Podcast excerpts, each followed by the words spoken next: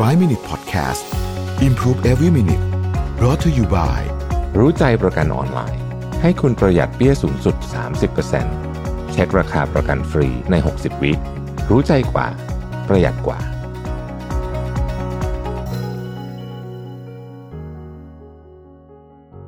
สวัสดีครับ 5 minutes นะครับ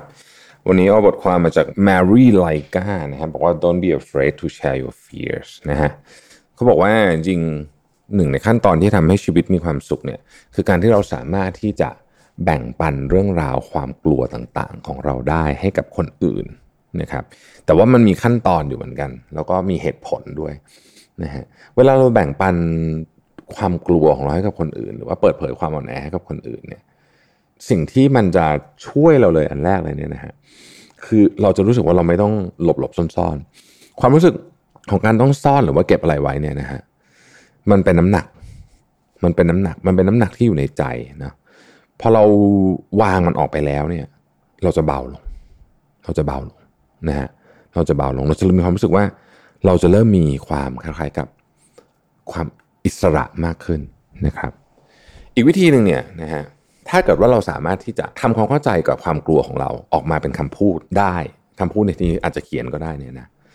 มันจะมีประโยชน์มาก เพราะบางทีหลายครั้งเนี่ยเราไม่ค่อยแน่ใจเหมือนกันว่าเรากลัวอะไรนะครับเราคิดว่าเรากลัวเรื่องหนึ่งแต่บางทีเราอาจจะกลัวอีกเรื่องหนึ่งก็ได้นะครับ บางทีเนี่ยสมมุติว่าเราอยู่ในความสัมพันธ์ที่ที่ไม่ดีจริงๆเราอาจจะไม่ได้รักคนนี้แล้วเนี่ยนะฮะแต่ว่าเราเราคิดว่าเรากลัวที่จะอยู่คนเดียว แต่ในความเป็นจริงอาจจะไม่ได้กลัวที่อยู่คนเดียว ไม่ได้กลัวที่จะไม่ได้อยู่กับคนนี้เออแต่เราอาจจะกลัว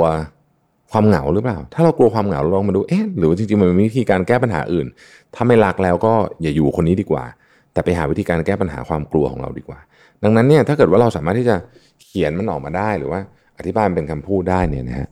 มันทำให้เราเนี่ยจะรู้สึกว่าเรื่องนั้นมันไม่ใหญ่อย่างที่คิด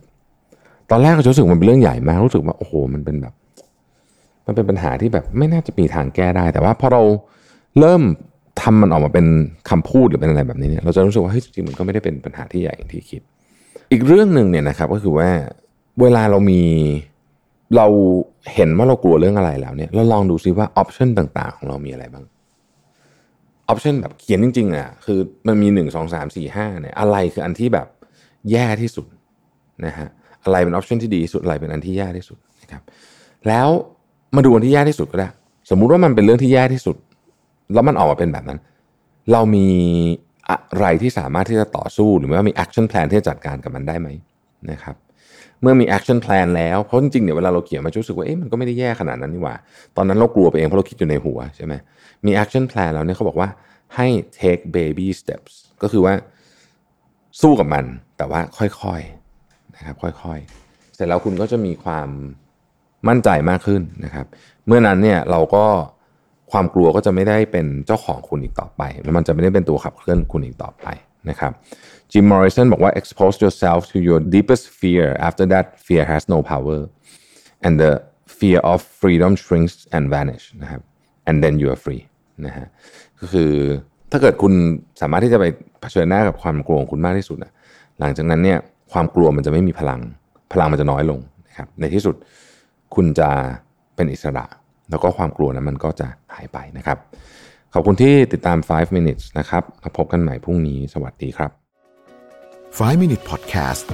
Improve Every Minute Presented by รู้ใจประกันออนไลน์ ให้คุณปรับแต่งแผนประกันได้ตามใจ ซื้อง่ายใน 3 นาที ปรับแต่งแผนที่เหมาะกับคุณได้เลยที่รู้ใจ .com